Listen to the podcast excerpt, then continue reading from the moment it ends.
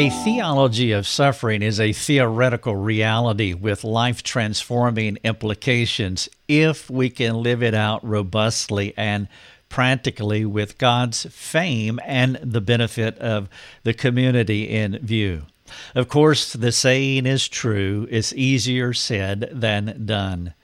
Learning how to live well with suffering should be every Christian's desire because the promise from God in the beginning was that life would be a suffering one. And we all know that, of course. And so, in this episode of Life Over Coffee, what I want to do is I want to present four crucial ideas for those who dare to learn these lessons. Hello, everyone. This is Rick Thomas, and you are listening to the Life Over Coffee podcast. This is episode 401. If you want to look at the show notes for this episode, the title of it is Living Well Requires a Transcendent View of Suffering. When our children were younger, I used to sketch out theological truths for them. I would use initially a piece of paper and then we got the iPad and so I could draw on the pencil with the pencil on the iPad and one of the words that I taught them one of those big 25 cent theological words was transcendent and so we would sketch it out in a caricature type form. And I remember that word uh, specifically because what I did to show them what transcendent meant is I drew a rocket like it was going into space. And then I drew the clouds. And then the rocket was halfway or three quarter above the clouds. And I said, that is the word for transcendent. That's what transcendent means. It rises above. And in in context of that definition, in order to live out suffering well, we have to have a transcendent view of what suffering is. And so in this podcast, I want to walk through this. And the reason that I want to walk through this is because suffering is foundational to this ministry. God has blessed me, He has been merciful to me, in that He has permitted a boatload of suffering in my life. Many of you are familiar with parts or all of my story and and I won't get into the details of that here. That information is all over our website. But the thumbnail sketch is I was reared with an abusive alcoholic father physically and verbally. He was mean as a snake.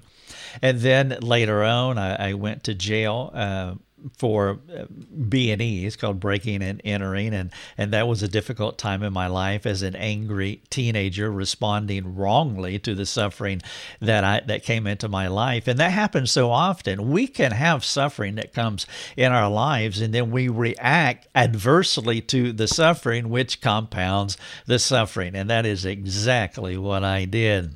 Well, later on, I, I went uh, I got married and then I went through a, a horrible divorce uh, after becoming a Christian. And so the Christianity did not straighten out my life.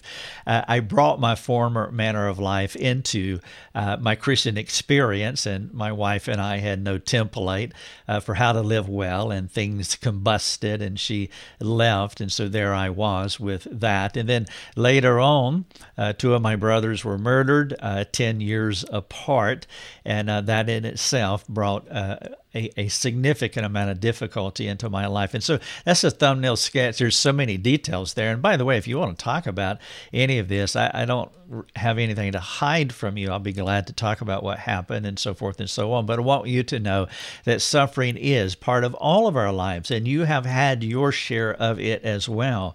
And so that is the promise. I mean, you read Genesis 3 after the fall of Adam and Eve. That's our lot in life. That's a part of it. And that is why uh, my personal experience, and of course, living in the reality of a fallen world, suffering is a cornerstone to our ministry. The gospel is foundational to our ministry, but then there are certain things that stand on uh, that foundation. And one of those is most definitely suffering. And that's why I say that living well requires that transcendent view of suffering, not just theoretically, easier said than done, but also also practically. Now, for those of you who want to read more about how God helped me to work through my suffering. I do have a book that I wrote 30 years after uh, our divorce. I told the Lord back in the day that I want to take copious mental notes, and maybe at some point in the future, that as these things crystallize in my mind, I don't want to make all the mistakes that I'm making now. I want to remember those things. And so, three decades later, I put those things in a book titled Suffering Well How to Steward God's Most Feared Blessing, which comes right out of Job's playbook in 325 when he said, The thing that I have feared has come upon me. Job eh, is the implication goes back to Job chapter 1, where Job was afraid of what God might do. He had a wrong view of who God is, and so he sacrificed and double sacrificed for his children. Well, that thing that he feared had come upon him, and all of us fear suffering. And so it is a promise from God, and we need to know how to suffer well. I would encourage you to get that book. I know we've had some outstanding responses from it. Pat a dear friend of mine, said it saved her life. Now, I know intertwined in that is a bit of hyperbole, but it was her way to amplify and to appreciate uh, what God was doing through her as she was reading that book. And so we've had a number of good reviews. And uh, if you want to, I would encourage you to read it. What I'm going to do in this podcast, episode 401, Living Well, requires a transcendent view of suffering. I'm going to do something very simple, very basic. I'm going to share four scriptures with you. That's it. So if you go to the show notes in episode 401, you will find those four scriptures written out for you. You'll also find the video, you'll find this podcast, and you'll find some other links too. And so if you really want to do a deep dive in suffering, I would encourage you to go to episode 401 and you'll have all of these links. And our content is built for long term homework assignments. It is not built for the person that just wants to fly by and gain some information and move on to the next thing. You can do that, of course, and many do. But we write our content specifically. We create our content specifically so that people can use them as long term homework assignments for themselves or for people that they're caring for through discipleship or counseling virtually any of our content that we uh, produce could be a six month assignment for anyone because of all the links that are involved. We do that intentionally. It takes a little uh, extra work to produce this, but we want to help people. And so I would encourage you that if you jump on episode four, 401, and want to do a deeper dive into suffering, then this episode, this template that you have here, the show notes, would be an excellent outline to do that. And so let me give you the outline of this specific uh, podcast, and then I want to get into each one of these four verses sets. Okay. So, number one, removing your ability. I'll explain that. Number two, recalibrating your faith. Number three, rethinking your value. And then number four, refining your strength. Let's get into them. Number one, removing your ability. The text that I'm going to share with you is Second Corinthians chapter 1, verses 8 and 9. I'll read it and then give a, a little bit of an explanation. Paul said in Second Corinthians chapter 1, 8 and 9, For we do not want you to be unaware brothers, of the affliction we experienced in Asia. For we were so utterly burdened beyond our strength that we despaired of life itself. Second sentence, indeed, or third sentence rather, indeed, we felt that we had received the sentence of death. And then the fourth sentence, but that was to make us rely not on ourselves, but on God who raises the dead. Now, there are several crucial things in these four sentences in 2 Corinthians chapter 1, verses 8 and 9 that we all need to hear because they're just that valuable, could be just that transformative. The first thing Paul says is, I don't want you to be unaware of what's going on. Now, there is a hybrid, there's a, a, a a, a commingling of two ideas that's important for anybody that's going through suffering. One, one idea is suffering, of course, and the other one is leadership. If you're going to suffer well, you have to lead yourself out of that suffering. Anybody who suffers has to have a modicum of a leadership gift or they will not suffer well. And so Paul was, was really uh, f- framing the argument because the thing that could happen, and people are susceptible susceptible to this, is that when you're going through suffering, people will commiserate in an empathetic way, in in the wrong way, meaning they will jump into your suffering and they will commiserate with you uh, they will pity for you.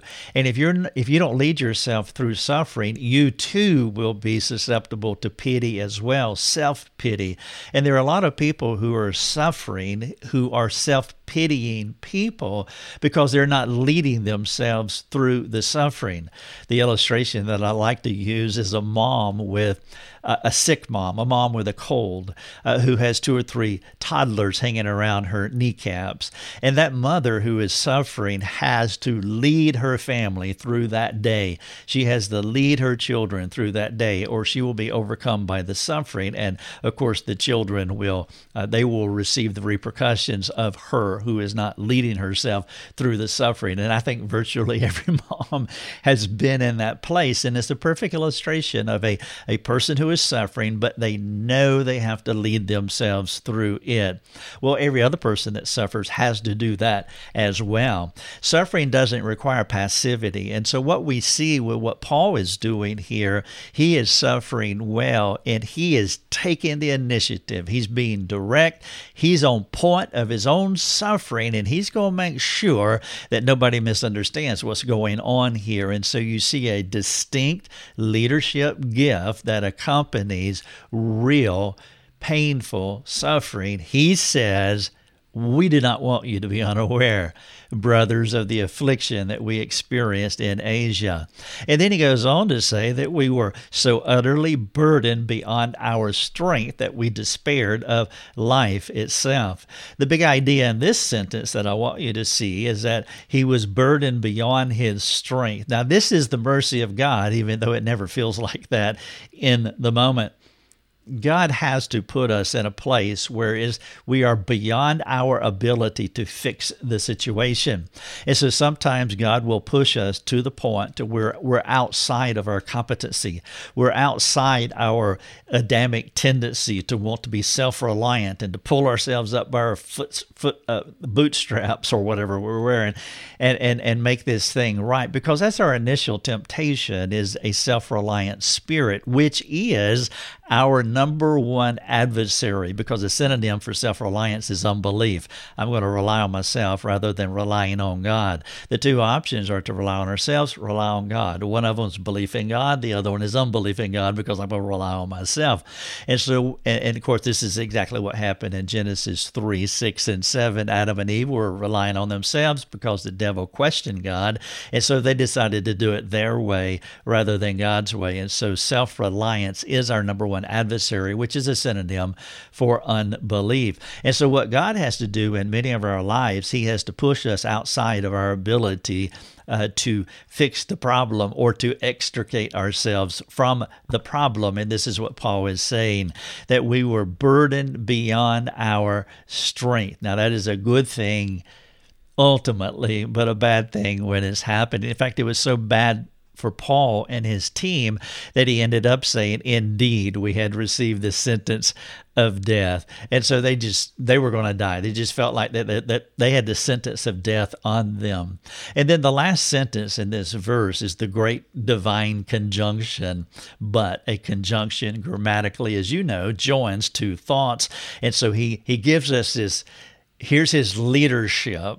Hey, don't be unaware of what's going on. And then he tells what was going on, and then he brings in this conjunction to explain why.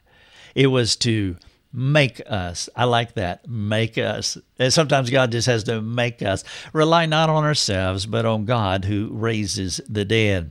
Now, I need to move on to these other scriptures for time's sake, but I just want to make one point here.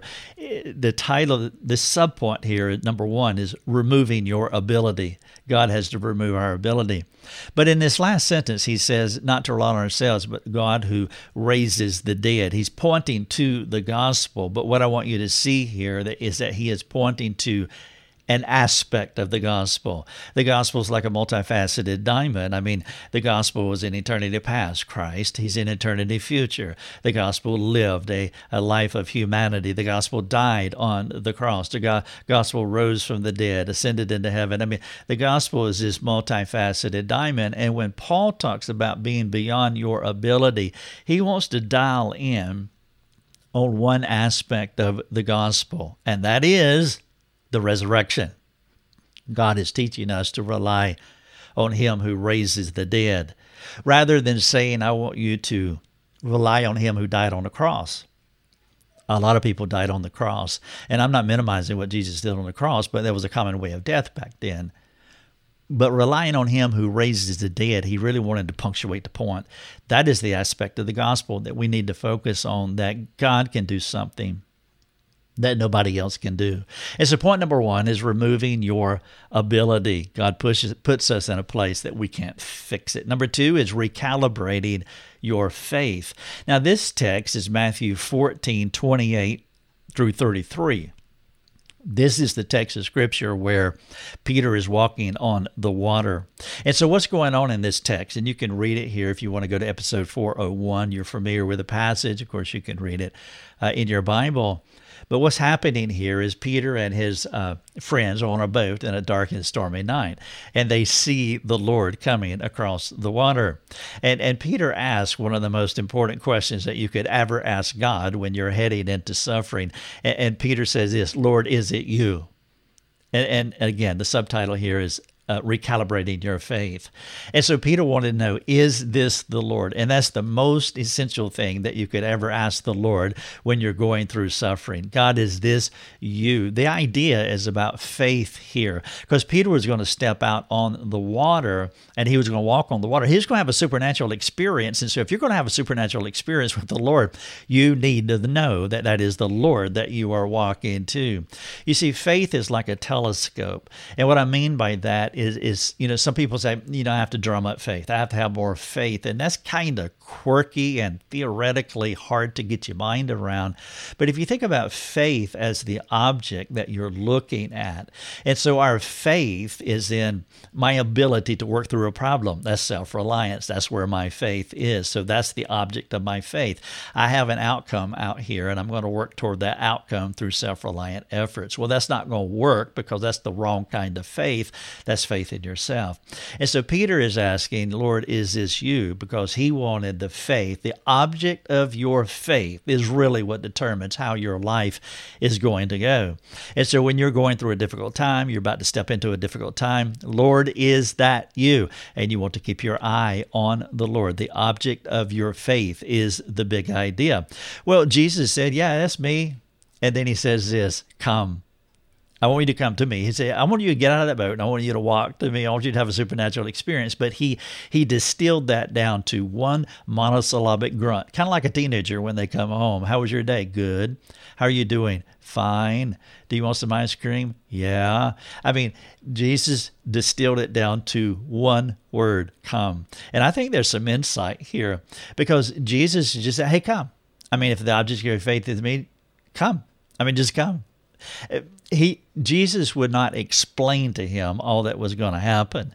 Jesus was not going to explain the dynamics of walking on the water and the impossibility of it and what he could do by having this supernatural experience with God. Because if Jesus had given him all the answers to what was about to happen, then Peter's pays Peter's faith could have easily shifted from the object of what his faith should be Christ to another object, which is the known outcome. Jesus, if you tell me what the known outcome is, I will do what you ask me to do. But where's your faith? Your faith is in the known outcome, not in Christ. And so Peter got out of the boat and he walked on the water and he came to Jesus. Now, just a little side point here Peter, uh, people knock Peter for what he did. I don't. They knock him for what he did. I don't because the other folks in the boat didn't do that. And though he was trembling and though he started sinking, and I, I get all that, but he got out of the boat. And so I commend him Uh, for that. And it says when he saw the wind and he was afraid and beginning to sink, he cried out. Again, because his object of his faith was Christ, when he cried out, he said these words, Lord, save me. He was crying to the very one that he had faith in.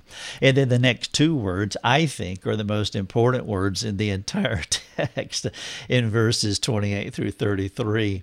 It says, Jesus immediately he immediately reached out his hand and took hold of him, saying, Oh, you of little faith. See, that's what it's talking about. You had me as the object of your faith. I told you to come. I didn't give you any more data, but I told you to come. And you did, and you kept me in view as the object of your faith.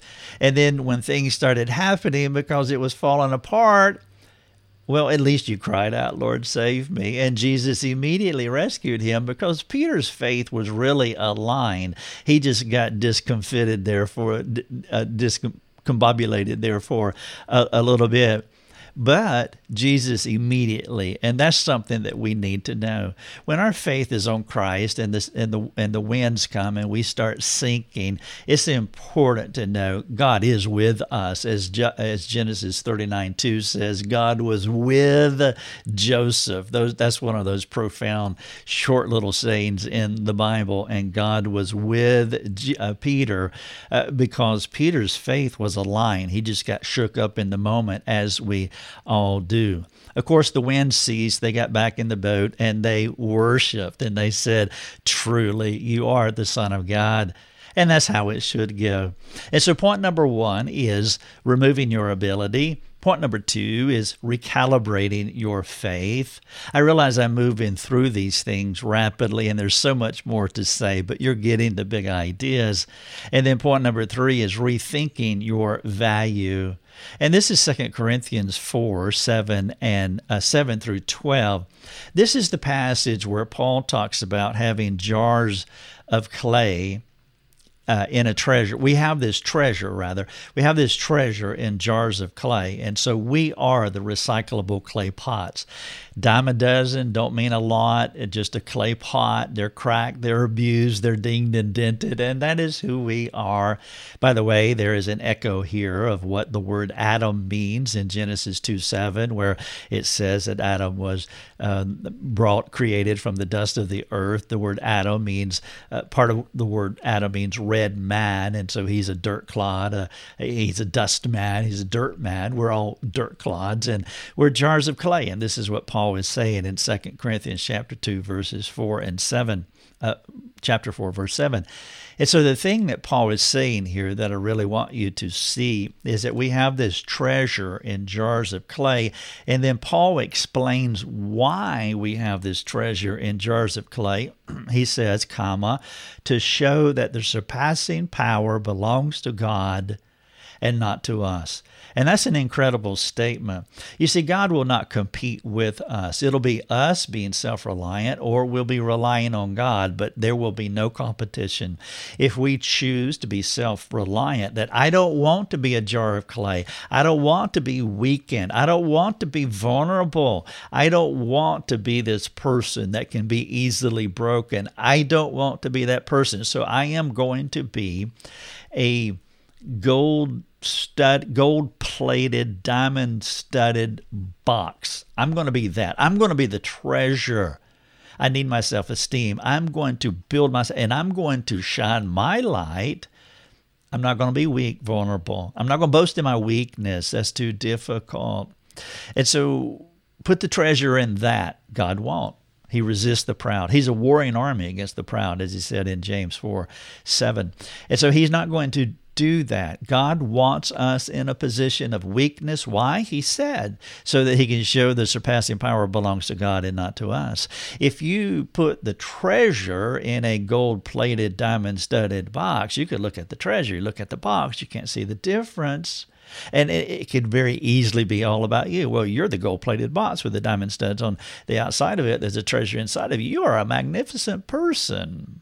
And that's the problem. And so if you want to go down that road, you can. But what God does, and this is what Paul was saying in 2 Corinthians 1 8, I don't want you to be unaware of what is happening to us. God is pushing us beyond our ability. He is making us weak. We despaired of life. We even thought that we had a death sentence upon us. That is a jar of clay. That is a broken clay pot. God wants to do that. He is removing our ability. He's recalibrating our faith so that we're focused on Him, and He's rethinking our value.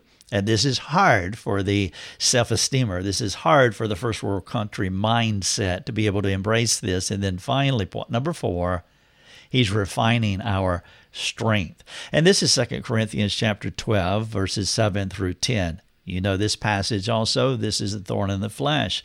Similar to Job, where God had this conversation with Satan and, and saying, Hey, have you considered my servant Job? And then boom, boom, boom, boom, these things happened to Job. Well, Paul, uh, God, uh, had Satan to administer a thorn in the flesh. And he said that he gave this thorn in the flesh to harass him. Paul, as he reflected back on this moment, said, Because of the surpassing greatness, the revelations, and uh, all the wonderful things that God was doing to me, I had a propensity to be proud. And so God, in his mercy, put a thorn in my flesh, a messenger of Satan to harass me.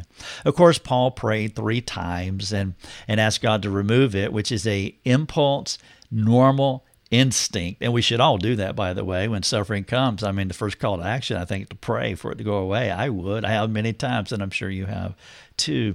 But if it does not go away, then we have to do, uh, we have to recalibrate things. We have to refine our strength, which is this subheading here. And so God said, No, I'm not going to ever take it away as long as you live but my grace is sufficient for you. For my power, and this is what he was saying in 4 7 of 2 Corinthians about the, the jar of clay, so that the surpassing power of God will be on display. My power is made perfect in weakness. There's the juxtaposition of the clay pot and the treasure again. That's how God works. He works in weakness. And so the power, the treasure goes in the clay pot. The power goes into weakness. Now, Paul embraced this message. And so he said, Therefore, I will boast all the more gladly of my weaknesses. Why? He explains so that the power of Christ may rest upon me.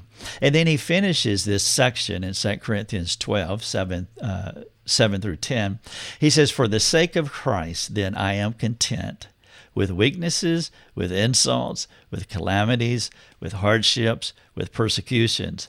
And then I think in this last short sentence in this section, he gives us what I believe is probably for us humans, the this should probably be our bumper sticker.